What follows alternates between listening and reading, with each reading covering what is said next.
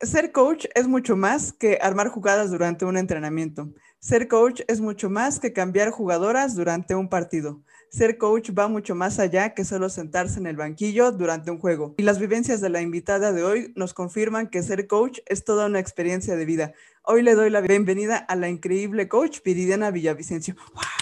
Bueno, muchísimas gracias, Danaí. Muchas gracias por tu introducción. Y pues para mí es un gusto y un placer eh, estar por acá y, estoy aquí a tus órdenes. No, al contrario, es un honor para mí. Eh, muchísimas gracias por su tiempo. Sé que anda corriendo de aquí para allá y pues es, es increíble, es un gusto tener un, un pedacito de su tiempo en este podcast que, que, la verdad tenía muchísimas ganas de platicar con usted desde que la conocí ahí en el, en el campamento de Tu Futuro Básquetbol hace unas semanas. Sí, no, pues te repito, eh, yo, yo encantada de estar por acá.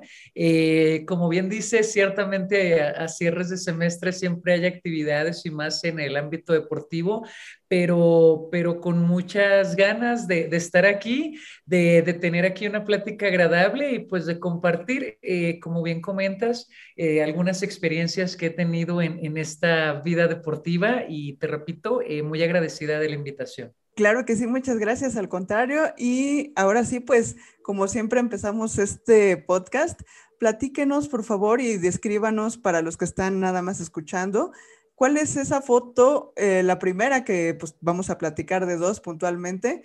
¿Cuál es esa foto que eh, guarda con mucho cariño en sus recuerdos? ¿Dónde está? ¿Qué uniforme tiene? ¿Qué torneo es? ¿Y por qué significa, por, qué es muy significativa para usted? Eh, bueno, en esta primer foto es una foto como jugadora, es decir, en mi etapa de, de básquetbol estudiantil. Y, y, es una foto que a mí me, me trae muy buenos recuerdos. De hecho, no, no soy yo jugando, sino yo haciendo una oración, eh, una, una, oración que, que, me gustaba hacer eh, previa a los partidos. Eh, y, era un tipo, algunos le llaman ritual.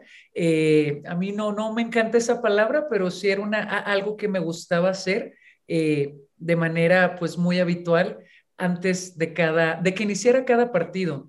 Y después de tirar los libres, ahora sí que previo al 5 inicial, me gustaba tomarme un tiempo e hincarme en la banca y, hacer una oración. Soy una persona creyente en Dios y una oración de agradecimiento eh, y que también me permitiera disfrutar eh, y hacer con pasión eh, el talento que, Dios me dio para, para el deporte. Y, no sé, siento yo que, que resume mi, mi vida deportiva en la cual siempre he estado muy agradecida de definitivamente que creo que sí Dios me dio talento y que estuve acompañada de entrenadores, del apoyo de mi familia, de excelentes compañeras que me sumaron para, pues, para poder llegar a donde llegué eh, como jugadora y vivir experiencias increíbles más allá del resultado, fue, eh, creo yo, el crecimiento que tuve como persona. Entonces, pues para mí esa foto siempre va a ser muy valiosa.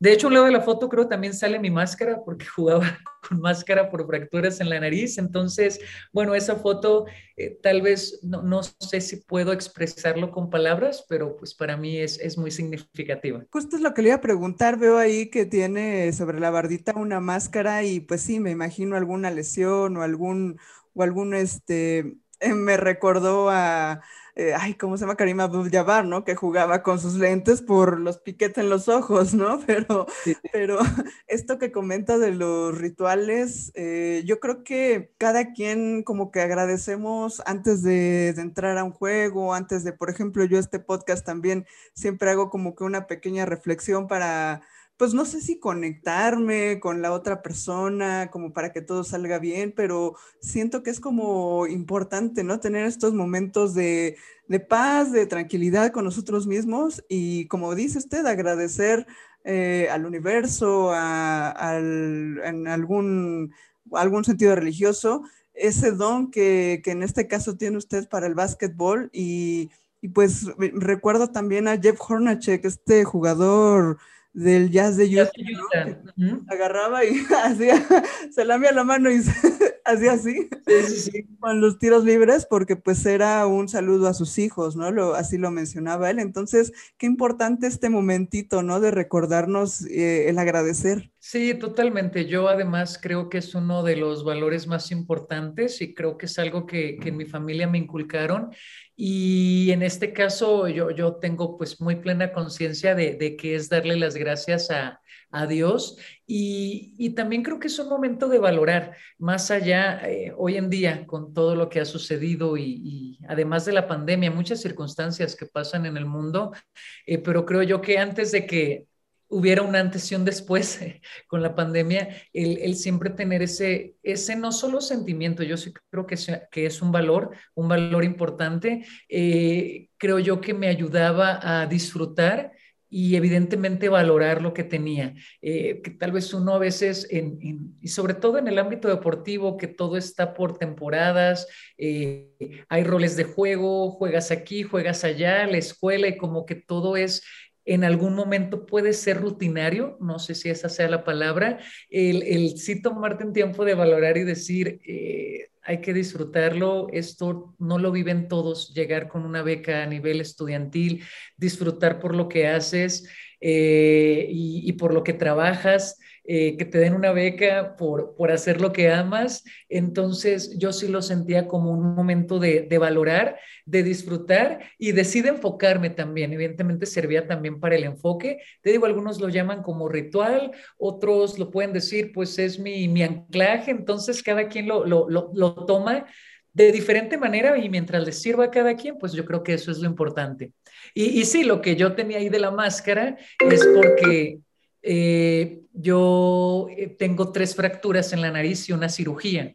Después de la cirugía es cuando me indicaron pues usar máscara y era muy incómodo, eh, no me encantaba, pero bueno, era algo que tenía que hacer si no quería volver a tener una fractura me quedó muy sensible y es por eso que siempre ahí en las fotos aparezco con mi mascarita a un lado. Una gran etapa de mi vida universitaria fue estar usando máscara, ciertamente.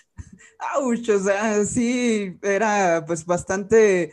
Eh, necesario que usara la máscara. La verdad desconocía ese, ese punto, pero ya nos platicará justo esa etapa universitaria, pero justo comentó este agradecimiento a su familia y pues también veo atrás de usted este letrero que dice familia. Entonces, eh, vámonos ahora sí a ese Mexicali hace algunos años donde usted nació y cuénteme, platique cómo usted era de pequeña, su familia era basquetbolera o no. Sé que por ahí su hermano jugaba béisbol y pues obviamente Mexicali era un, bueno, es un estado beisbolero, no tanto basquetbolero, bueno, que sí, ¿no? El norte también se juega mucho basquetbol, pero platíqueme un poquito de su familia, cómo era usted de pequeña, cómo conoció el basquetbol. Eh, bueno, creo que esa pregunta sería muy buena para mis padres, eh, pero bueno, lo que yo sé y yo recuerdo, eh, yo nací en Mexicali, pero siempre que a mí me preguntan de dónde eres originaria, yo muy orgullosamente digo que de Ensenada, Baja California nací en Mexicali y nos fuimos a vivir, yo cuando era, era niña, era pequeña todavía, a Ensenada. Entonces, yo siempre orgullosamente digo que soy de Ensenada, Baja California. Y ciertamente, eh, de hecho, yo desde muy pequeña estuve eh, cercana al deporte, pero no en el básquetbol, fue eh, al béisbol porque mis hermanos jugaban, tanto mi hermano mayor como mi hermano menor y a mí me encantó. O sea, a mí me encantaba ver el béisbol y yo quería jugar. Eh, y pues yo era niña y no había equipo de niñas, así que, que mi, mi, papá, o sea, me escuchó y yo le insistí, yo tenía mi guantecito, eh, yo también soy zurda, al igual que mi hermano menor, y, un entrenador eh, me, me, invitó a, a, poder estar entrenando, ahí estando todavía en Mexicali, a entrenar con un grupo de niños béisbol y yo era muy feliz, sinceramente yo lo disfrutaba muchísimo. Mi mamá en su momento, y si escucha esto, eh, se va a acordar, me metió a gimnasia, a ballet, a ese tipo de, de, de, de actividades. Y, no, o sea, yo creo que en mí sí estaba, quiero hacer deporte y, y fui muy feliz jugando béisbol. Ya después viene este cambio de ciudad y al yo llegar a una nueva ciudad y entrar a una nueva escuela, eh, pues yo siempre fui grandota, o sea, siempre fui como que la grandota, la alta del salón. Y me dijeron que si jugaba básquet, yo realmente es que nunca había jugado y me invitaron al equipo ahí de la, de, la primaria.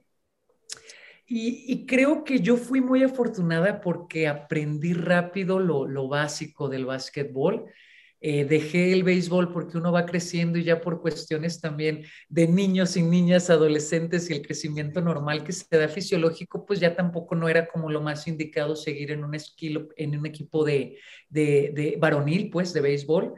Y empecé a jugar básquet eh, y, me integré muy rápido ahí con, con, el equipo. Ensenada, pues era una ciudad pequeña y, y, tuve una generación y una camada, digamos, de compañeras muy talentosas y ahí me fui incluyendo. Eh, como tal, mis papás, o sea, no, no fueron muy deportistas. A mi papá le gusta mucho el deporte. Él me enseñó un poquito, pero él no tuvo esa oportunidad de hacer deporte o que sus papás lo hubieran llevado a entrenar y demás. Y, ahí fue ese primer acercamiento. Eh, y cuando me preguntas cómo fui de chica, pues mis papás dicen que sí era muy chirotera. Esa es una palabra norteña, espero que se entienda y, pues yo llegaba con la ropa sucia y me gustaba andar ahí trepándome a, todos lados. Entonces, así fue mi acercamiento al básquetbol. Sí, eh, pues nunca había escuchado yo esa palabra. Aquí en Ciudad de México tal vez podría con, traducirse a pues un relajo, no sé, eh, de aquí para allá, no sé. Sí, o sea, como que era tranquila, pero me gustaba si había un pasamanos, pues subirme, andar en los columpios, o sea, jugando, eh, pues la familia de mi papá es de, de, Baja California Sur, más ahí sí de rancho, entonces yo era feliz entre la tierra y, y si mi mamá pues me ponía vestidos, pues yo los traía desechos, entonces me gustaba mucho pues jugar ahí con con, con mis hermanos y con mis primos, pues andar ahí en el lodo, eso era lo que a mí me hacía feliz.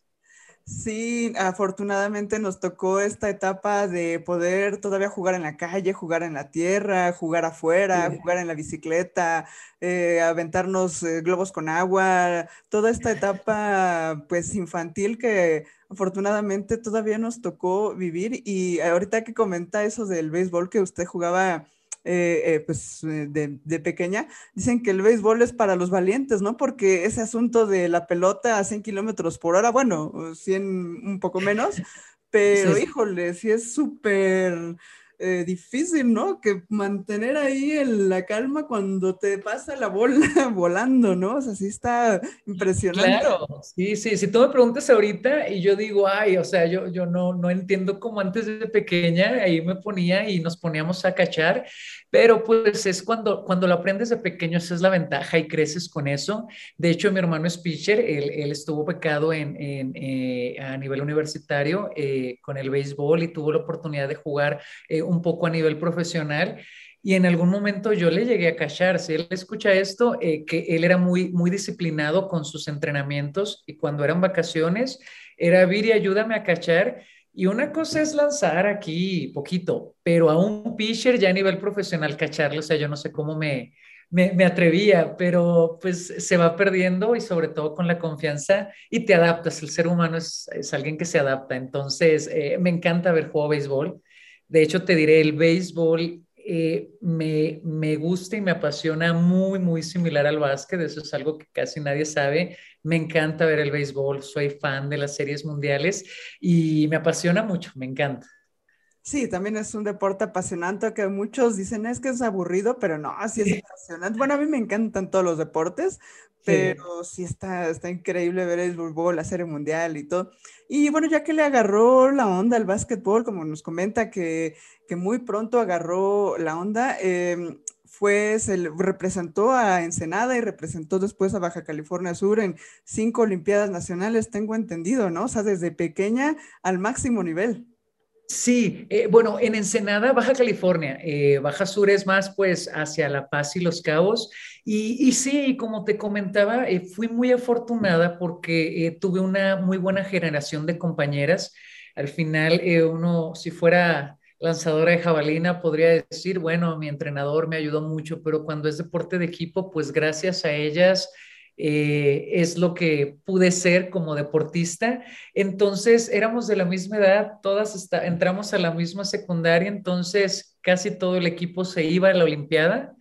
eh, a nivel secundaria y luego nos íbamos a los intersecundarias. Entonces, eh, pues tuve unas muy buenas experiencias porque, pues sí, no hay nada como ganar. Entonces, el, tener la oportunidad de campeonatos nacionales a nivel, pues, 13, 14 años, igual en Ensenada, todos entramos, todas entramos a la misma prepa, pues éramos la base de la selección de baja y luego nos íbamos a los interprepas o con ADEMS.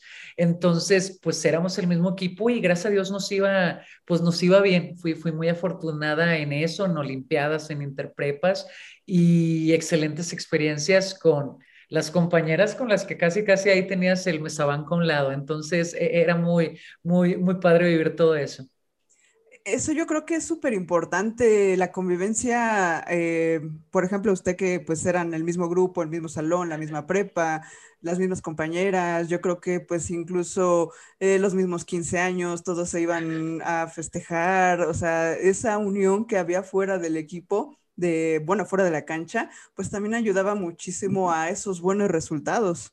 Sí, yo, yo creo que sí, y ahí es cuando reitero que no hay nada como ganar, ciertamente, pero yo sí creo que no hay nada como ganar y que lo hagas con tu familia, eh, que, que puedas ver a tu compañera como tu hermana.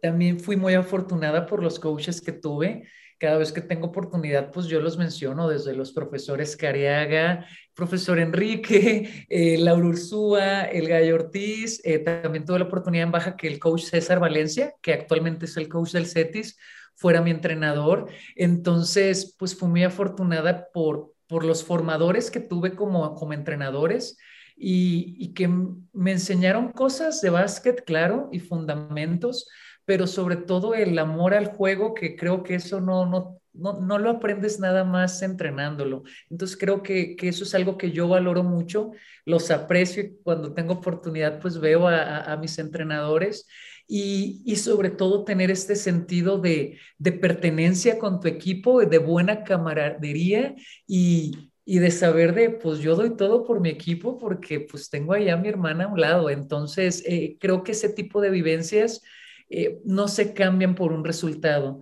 se puede ganar o perder, pero el amor que generas y la hermandad, yo sí creo que eso es lo más valioso, eh, además de, de, todo lo que implica el deporte y de la formación que te da como persona. Entonces, qué suave traer una medalla colgada, un trofeo, pero la experiencia y la vivencia que te da esa familia, creo que sí no tiene precio. Incluso eh, eso que comentas de estoy jugando con mi hermana, ¿no? O sea, eh, yo creo que un equipo deportivo, eh, no sé si otros deportes, pero el básquetbol se presta mucho a eso de quizás somos cinco, quizás somos, bueno, los cambios son diez, ¿no? Pero como es un equipo chico, se llega a conocer a, las compañeras de equipo y, y tratarlas como una familia, como una hermana, como como esta camaradería, como con esa, como comenta usted, y esa, está ahorita muy de moda esa palabra de sororidad, ¿no? Pero esa sororidad entre mujeres que pues en ese entonces ustedes venían eh, empujando ya con este asunto de, ok, un equipo femenil, un equipo que bueno, que el básquetbol femenil se, se notara a nivel nacional, que sabemos todos los problemas que siempre ha habido, ¿no? Entonces, eh, ya venían empujando ustedes estas generaciones de chicas que venían en el básquetbol, deportes que se consideraban en eh, ciertos momentos de hombres, ¿no? Entonces, pues también todo esto que, estos grandes resultados que tuvo usted a nivel estatal, pues le dieron su pase a la, eh, este, a la selección sub-17, que es donde empieza ya con eh, estas elecciones nacionales, donde tengo entendido que tuvo un campeonato, un subcampeonato y nombramiento del cuadro de, ideal. Coménteme ese, ese brinco ya a selecciones nacionales. Bueno, eh, te voy a compartir que por un lado, o sea, desafortunadamente como jugadora en su momento y en aquellos años, eh, pues los procesos de selección nacional, no sé si se hacían o no se hacían, pero eh, no tuve la oportunidad de, alguna vez me llamaron, pero no, no sé si se dio el evento o no, y no pude participar. Eh, más bien, eh, lo que a mí me tocó participar es eh, pues que me vieron en eventos nacionales y, pude tener la beca universitaria eh, en la Universidad de las Américas Puebla, que es mi alma mater y que amo mucho a, las aztecas de la UDLEP. Y cuando tuve la oportunidad de, estar en selecciones juveniles, eh, fue como asistente, justamente como tú mencionabas, sub-17, sub-18 y sub-19. Entonces, tal vez creo lo que comentas de lo del cuadro ideal es a nivel universitario con los campeonatos de CONADE Ahí es donde tuve la oportunidad pues de, estar presente con mi equipo, de ganar un par de campeonatos y gracias a eso, por ahí yo tuve la invitación a la selección nacional eh, y bueno, que había sido un sueño de, de, toda mi corta vida en ese momento. Entonces, eh, como tal, a nivel juvenil, como jugadora no, eh, pero gracias a Dios tuve la oportunidad ya, ahora sí que del otro lado como staff, poder sumar ahí como estando como staff técnico de las selecciones juveniles. Ah, ok, entonces tenía yo mal el dato, pensé que había sido como jugadora y, de ahí ya había sido el, llamado a la selección mayor. Perdón, tenía yo ahí mal el dato. No, no, te preocupes, Anaí. Eh, eh, yo fui muy contenta, de hecho, pues sí llegué chiquita, bueno, a los 20 años a la selección mayor, me tocó jugar con la eh, famosísima e increíble Cucha, Erika Gómez, que todas las cosas que dicen de ella es porque de verdad creo que daba un ejemplo increíble. Yo, yo estoy muy orgullosa de, de, de haber podido estar también ahí con ella. Y pues bueno, esas experiencias de, selección mayor, no, no hay nada, pues como escuchar el himno nacional, a mí hasta la fecha se me sigue erizando la piel cuando lo escucho. Y fueron excelentes vivencias, ya estando a nivel universitario, que también pues cambia toda la, forma en la, que, en la que venía yo jugando y viviendo mi etapa pues juvenil en Baja California, así a nivel universitario, pues claro que es un cambio y que, y que me gustó también. Claro, y bueno, en esta selección del 2007, eh, entonces usted fue compañera de Fernanda Gutiérrez, que justamente acaba de salir su podcast esta semana, está, está corriendo y nos comentaba también justo de esta selección que fueron a Río de Janeiro a participar. Es correcto. Ella en ese entonces estaba con UPAEP, era jugadora de UPAEP Tehuacán. Ahí coincidimos. Ya después nos tocó jugar junto, juntas, ella en su etapa de maestría ahí con la UDLAB. Pero sí, justamente fue en Río de Janeiro, eh, eh, en los Juegos Panamericanos, donde coincidimos en la selección eh, nacional con Fernanda Torres Landa. Exactamente, sí, y este, y me, platicaba ahí dos, tres cosas, anécdotas de, de, esta selección. Pero entonces vámonos a esta UDLAP, la Universidad de Puebla, donde usted eh, elige estudiar psicología eh, clínica general. Em, fue la carrera que eligió y pues por ahí yo creo que ya se enfocaba un poco más eh, su camino hacia ser entrenadora o cómo fue este proceso de cambiar de jugadora a entrenadora y en medio estudiar psicología. Sí, bueno, eh, creo que siempre tuve muy claro que, que, estaba interesada por estudiar psicología. De hecho, mi mamá es, es psicóloga y por alguna razón también a mí me agradaba. Eh, yo la acompañaba a veces a cursos de capacitación, sobre todo ella era muy enfocada a la parte del desarrollo humano y eso es algo que pues a mí me, me gustaba, o sea, empecé a conocerlo, mis papás también son maestros y me gustaba, me gustaba mucho, eh, sobre todo todo lo de desarrollo humano y, yo tenía muy claro que quería psicología. En su momento yo iba a ser, eh, pues, borrega, porque me habían dado también una beca para estudiar en el TEC de Monterrey, pero ahí era psicología organizacional y a mí no me convencía. Entonces termino eh, yendo a la UDLA porque era psicología clínica y, yo no sabía bien a quién me iba a dedicar, pero tenía claro que quería estar en el deporte. O sea, a mí era lo que me apasionaba, más allá del básquet, que me encanta. Eh, era el deporte en general. O sea, yo soy fan de los Juegos Olímpicos, me disfruto ver deporte, me encanta. Eh, entonces, eh, cuando hacía algún trabajo, alguna actividad, sí yo trataba de enfocarlo al deporte. Y, y al egresar de la, de la carrera, tuve la oportunidad de estar trabajando como psicóloga del deporte y a la par estar estudiando la maestría en psicología del deporte y me fui al Instituto de Baja, de Baja California. Entonces ahí pues empezó mucho más esta parte de, de, los aspectos mentales relacionados con el deporte y también a la par empecé a, a tomar cursos de entrenamiento y de entrenamiento deportivo general y ya pues enfocándolo o aterrizándolo más al básquetbol. Eh, y como dicen, cuando a veces menos te lo esperas, te llega una oportunidad. Creo que, que también apenas estaba haciendo camino en esto como entrenadora y sale la oportunidad para el Tecto Luca. Y pues la vida es de decisiones y de oportunidades, así que que la tomé, no lo pensé mucho, eh, estando pues de regreso a mi casa, yo no conocía el Tecto Luca, pero dije, una oportunidad como esta no se, no se deja pasar y, y me vengo para el Tecto Luca como entrenadora. Sí, eh, justo eso, ¿no? O sea, como esa, ¿cómo se dirá? O sea, esa oportunidad que quizá en otro momento, o sea, como el decir, eh, o voy por eso o, o, voy, voy por todo, ¿no? O sea, decir quizá eh, el destino me está poniendo esta oportunidad y como dicen, ¿no? A veces no sabemos verlas, a veces sí sabemos verlas, pero pues usted la tomó y pues obviamente la tomó con todo porque en su segundo año con, estando con las borregas fue tercer lugar en la, en la Liga AVE, ¿no? O sea, llegó con todo siendo ya la head coach de las borregas. Sí, mira, la verdad yo siempre eh, cuando me preguntan y lo comparto, eh, claro, uno viene con entusiasmo, con, con, con, ciertos, pues más que miedos, también nervios. Yo creo que es muy normal el, sentirlos, pero, pero tuve la, la, bendición de llegar a, a un equipo eh, que tenía muchos deseos de trascender era un equipo que a las jugadoras sinceramente no, pues no se conocían o no las conocían muchos y que decían, la verdad, o sea, Tecto Luca, eh, pues, ¿quiénes son? No era un equipo que venía subiendo de segunda división y a base de mucho, eh, de mucho esfuerzo, también de mucha disciplina, eh, de mucha garra y sobre todo, te repito, deseos de trascender,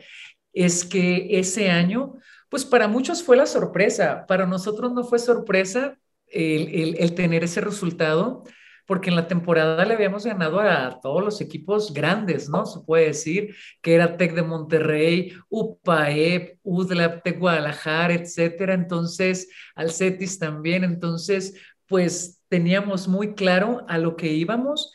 Y creo que es bien importante cuando estás construyendo algo, que estábamos construyendo este, este programa y que buscábamos que fuera competitivo el acompañarlo con resultados. Entonces, eh, todavía lo recuerdo y nosotros festejamos como campeonato ese tercer lugar, o sea, para nosotros era un campeonato y, era un equipo, eh, sí, muy más allá de unido, eh, que, que, creo todas entendían muy bien su, su rol en el equipo y pues se conjuntaron muchas cosas para que nosotros tuviéramos ese resultado y que hubiera esa, esa, esa confianza y esa fe en que este programa va a crecer y va a dar buenos resultados.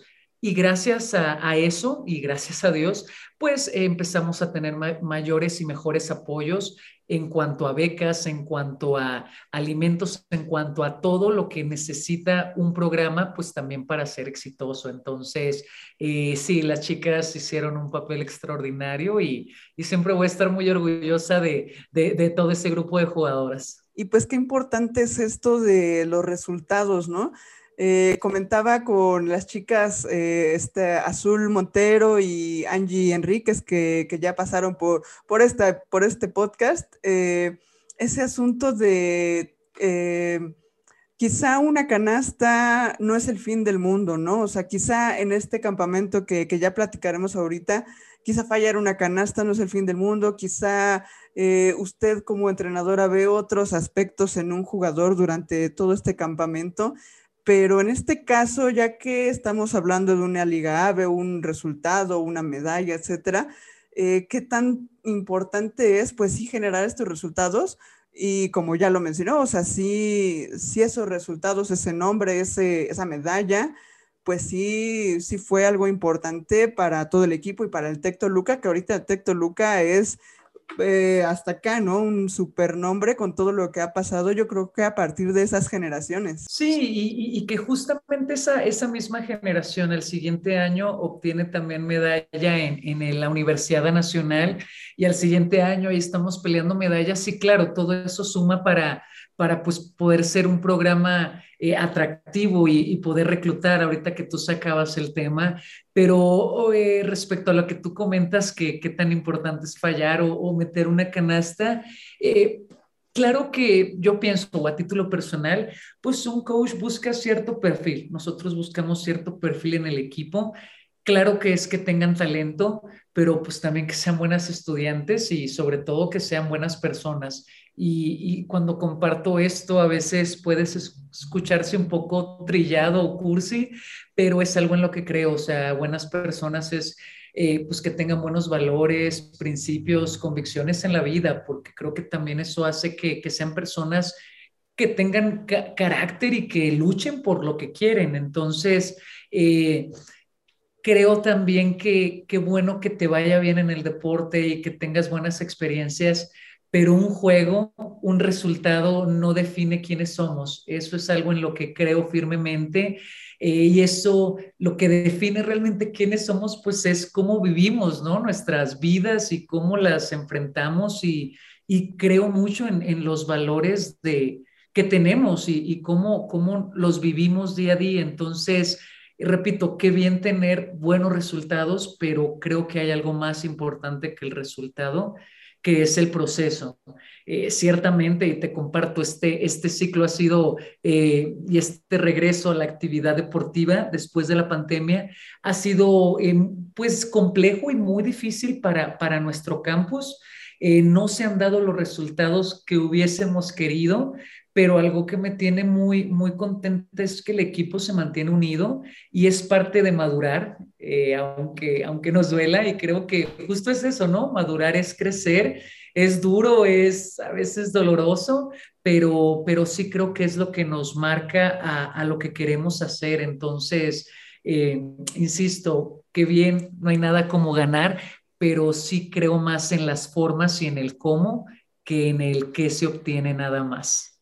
Yo creo que, pues sí, obviamente después de la pandemia es normal, ¿no? Que, quizá muchas jugadoras, eh, algunas, no sé si estuvieron activas durante la pandemia físicamente, haciendo ejercicio, otras quizá eh, incluso en sentido psicológico, en sentido personal, en sentido familiar, en sentido incluso académico, que pues las clases en línea ya eran un caos, ¿no? O sea, creo que también es normal que haya este cambio, este bajón o este sub y baja de, de incluso ya pues sacar un, deporte adelante, ¿no? Entonces, pues son muchísimos factores que nos afectaron a, todos. Eh, algunos los sobrellevamos, bueno, todos los sobrellevamos de maneras diferentes, entonces yo creo que, que es normal porque incluso tengo entendido que el, eh, justo en el 2020 usted tuvo la oportunidad, bueno, jugaron los ocho grandes, ¿no? Entonces, que fue ese eh, quizás último resultado, pues ya top, ¿no? De, del Tec Toluca. Sí, bueno, justamente en el 2020 eh, eh, le apostábamos a estar peleando ahí las medallas y es precisamente cuando se da la pandemia y no podemos cerrar o no podemos competir con ya una generación de un equipo más maduro, más veterano. y ahí es cuando digo, es parte del proceso. Tal vez todos lo viven de diferente manera. A nosotros, evidentemente, fue como, ah, nos quedamos con las ganas de poder participar, pero siempre creo que, y, soy repetitiva con esto, pues que lo más importante es pues cómo se van y las experiencias que se llevan. Eh, me encantaría que podamos dar resultados, obtener campeonatos y medallas para el campus, pero el compromiso que sí hacemos con, con, todas las chicas que reclutamos y con sus padres es que en cinco años se van a estar graduando de, pues, de la mejor institución educativa en México y que a la par van a tener un, un buen desarrollo integral. Y si en el proceso somos campeonas, pues ese es el plus. Entonces es algo en lo que seguimos creyendo y es algo en lo que trabajamos y que estoy muy, muy convencida que que vamos por el camino para poder lograr pues esos éxitos que queremos, pero sobre todo el, desde nuestra posición como entrenador, al menos yo así lo veo, eh, pues seguimos siendo formadores.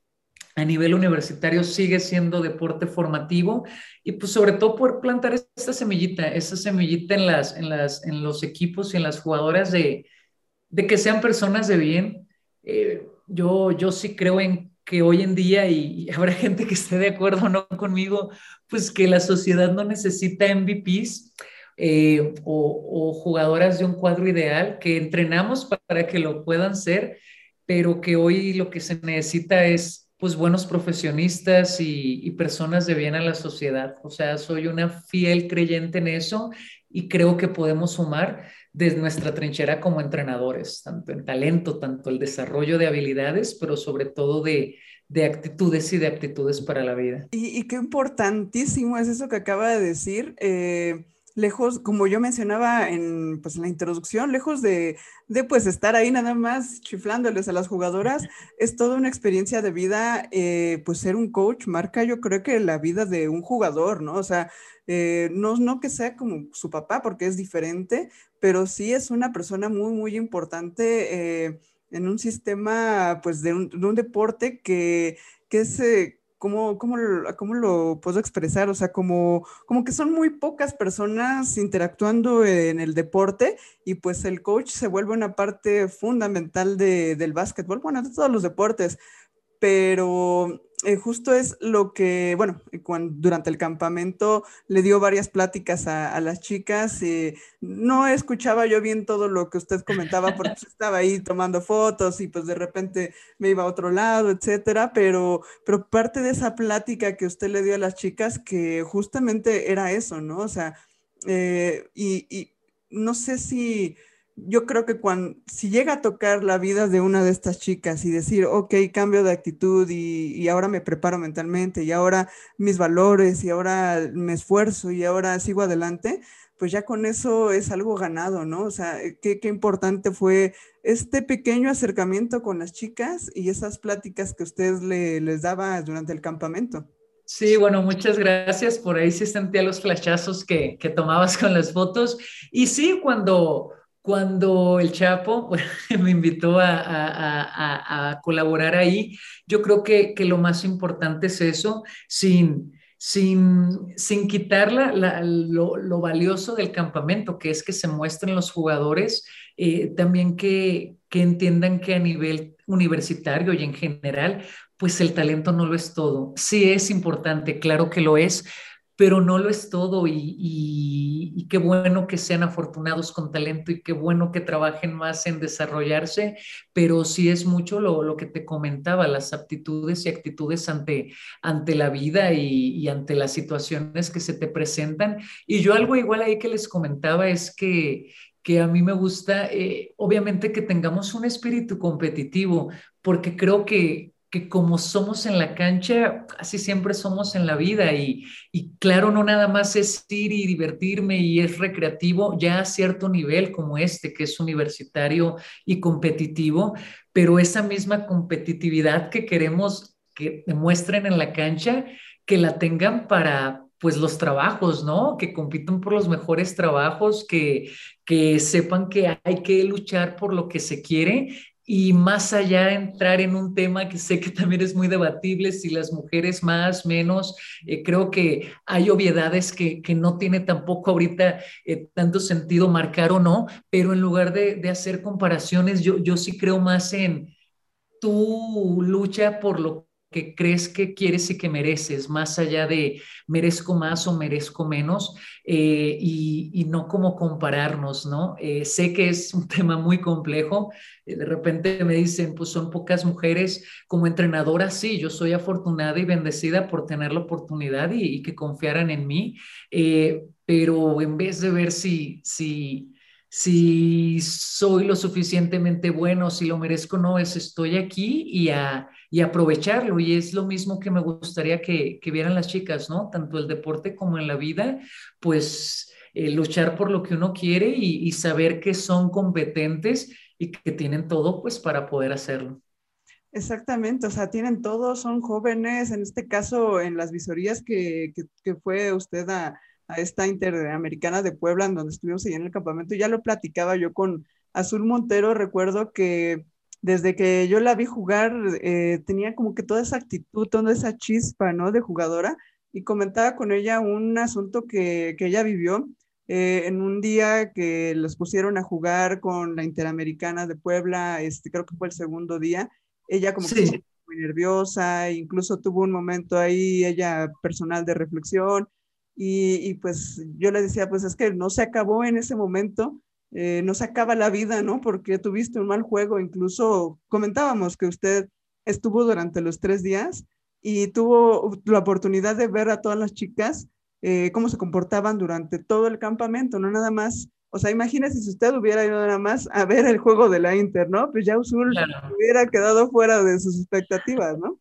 Sí. Qué importante fue. E incluso también le iba a comentar, llenaban un como cuestionar, cuestionario, ¿no? De psicológico, incluso eh, se fue, eh, cuando ya llamó a Azul y a, no me acuerdo cómo se llama la otra chica que estuvieron platicando en la cafetería, justo esa, esa plática ya de, de qué quieres en la vida, de, de qué tanto está preparada eh, esa jugadora o no para ser miembro del DEC de Monterrey, ¿no? Entonces, me gustó mucho que fuera de esa manera como que más estructurado, más armado, o sea, no nada más es, ah, pues sí, te veo jugar y te ofrezco tal cosa y ya, o sea, eh, era como que más allá, un fondo más este, estructurado, eh, su manera de reclutar a las chicas. Eh, sí, ciertamente, como mencionas, Danay, para nosotros, te repito, claro que buscamos talento, pero también que, que las chicas que invitamos, nosotros seamos su, su, opción, es decir, su perfil de escuela, que ellas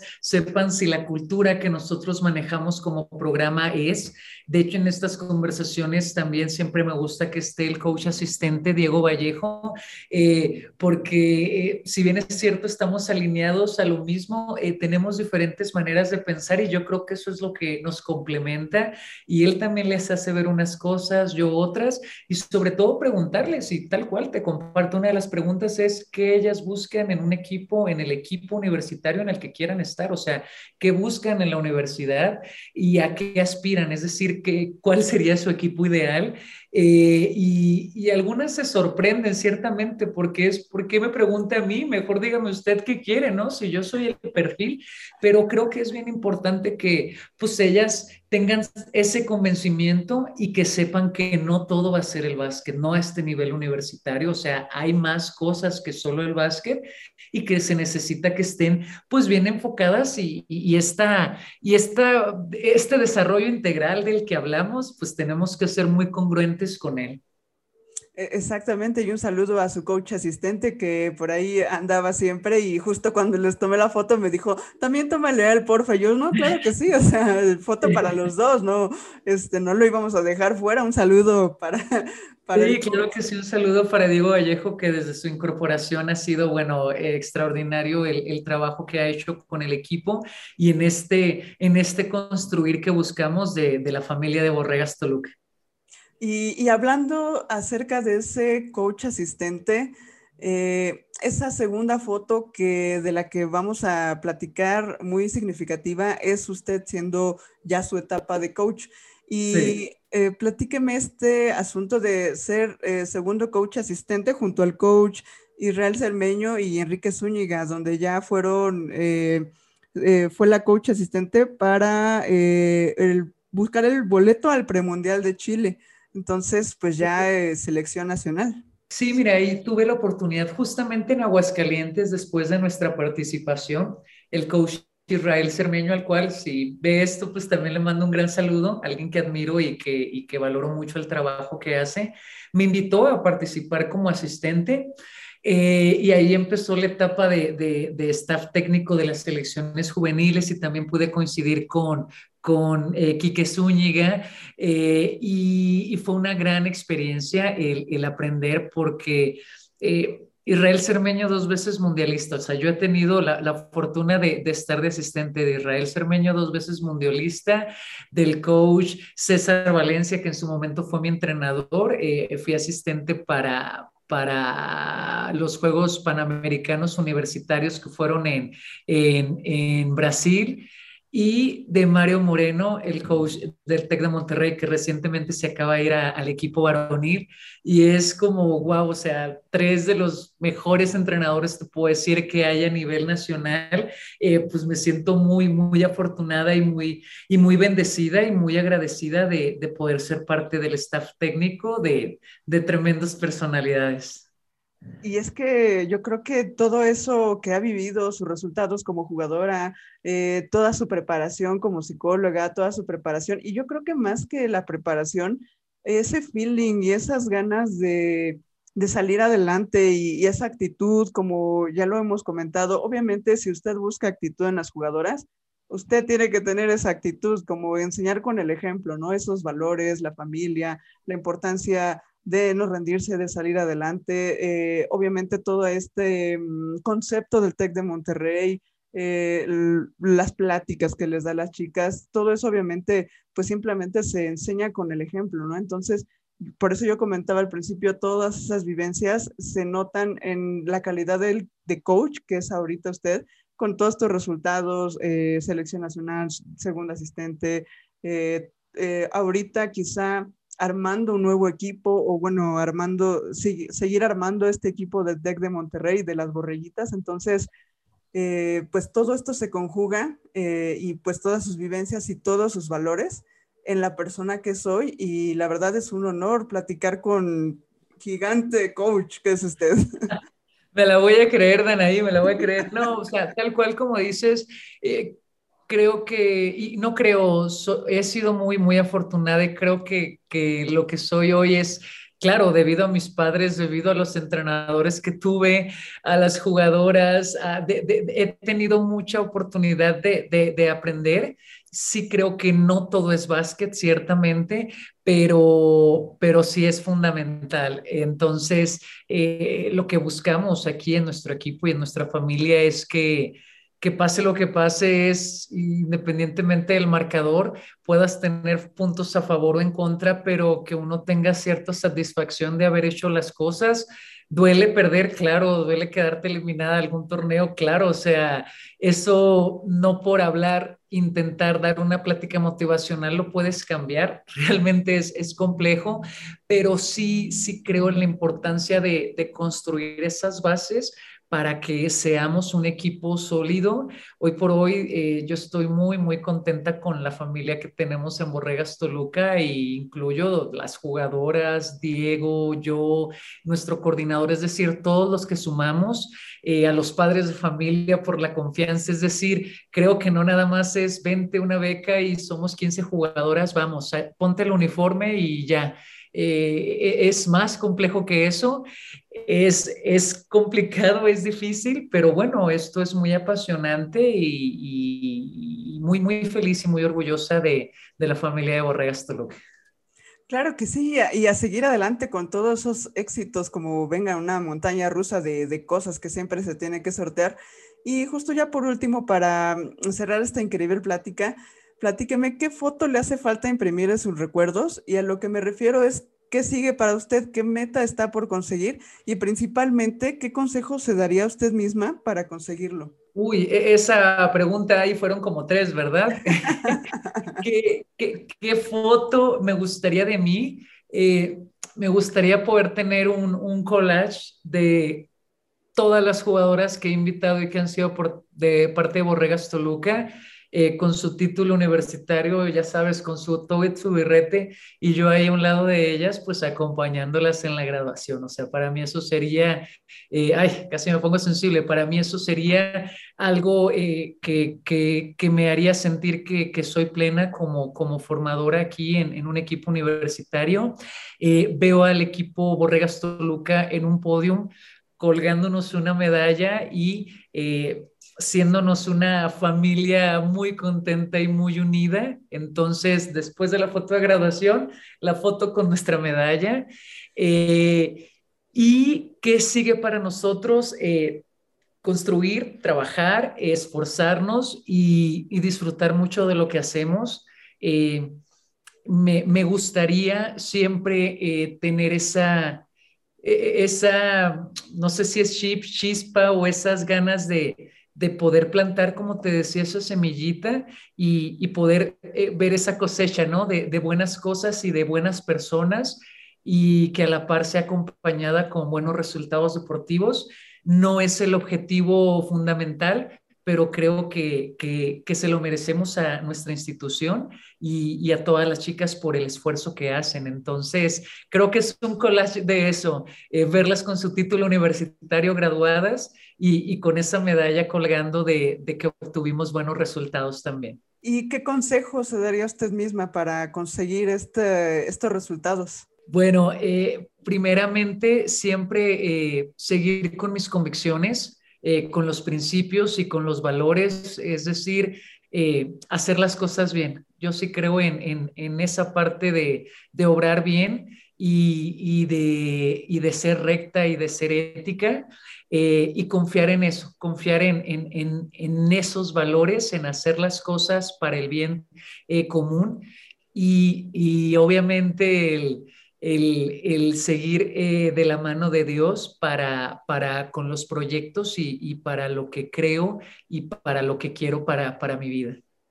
Ok, no, pues eh, eso pues ya téngalo por seguro porque pues así ha forjado toda su vida, entonces pues solamente que se den los momentos, seguir trabajando, seguir echándole ganas y pues la verdad un honor. Muchísimas, muchísimas gracias por regalarnos estos minutos. Esto fue eh, un recordatorio de toda su vida, de cómo fue desde pequeña, este, y, la verdad un honor tener, tenerla en este podcast. Muchísimas gracias por su tiempo, coach. No, pues nuevamente no me cansaré de darte las gracias, Danaí. La pasé muy bien, bebí mi té muy, muy a gusto eh, y espero que haya sido también un agradable para los que vayan a escuchar aquí este, este podcast o el video. Eh, me la pasé muy bien y pues un saludo para todos. Y yo por último, eh, pues desearles el mayor de los éxitos y a toda esa gente que esté involucrada en el mundo deportivo, pues no nada más es seguir sus sueños, sino trabajar mucho en ellos. Entonces, éxito, bendiciones para todos y particularmente Borregas Toluca, eh, pues con todo.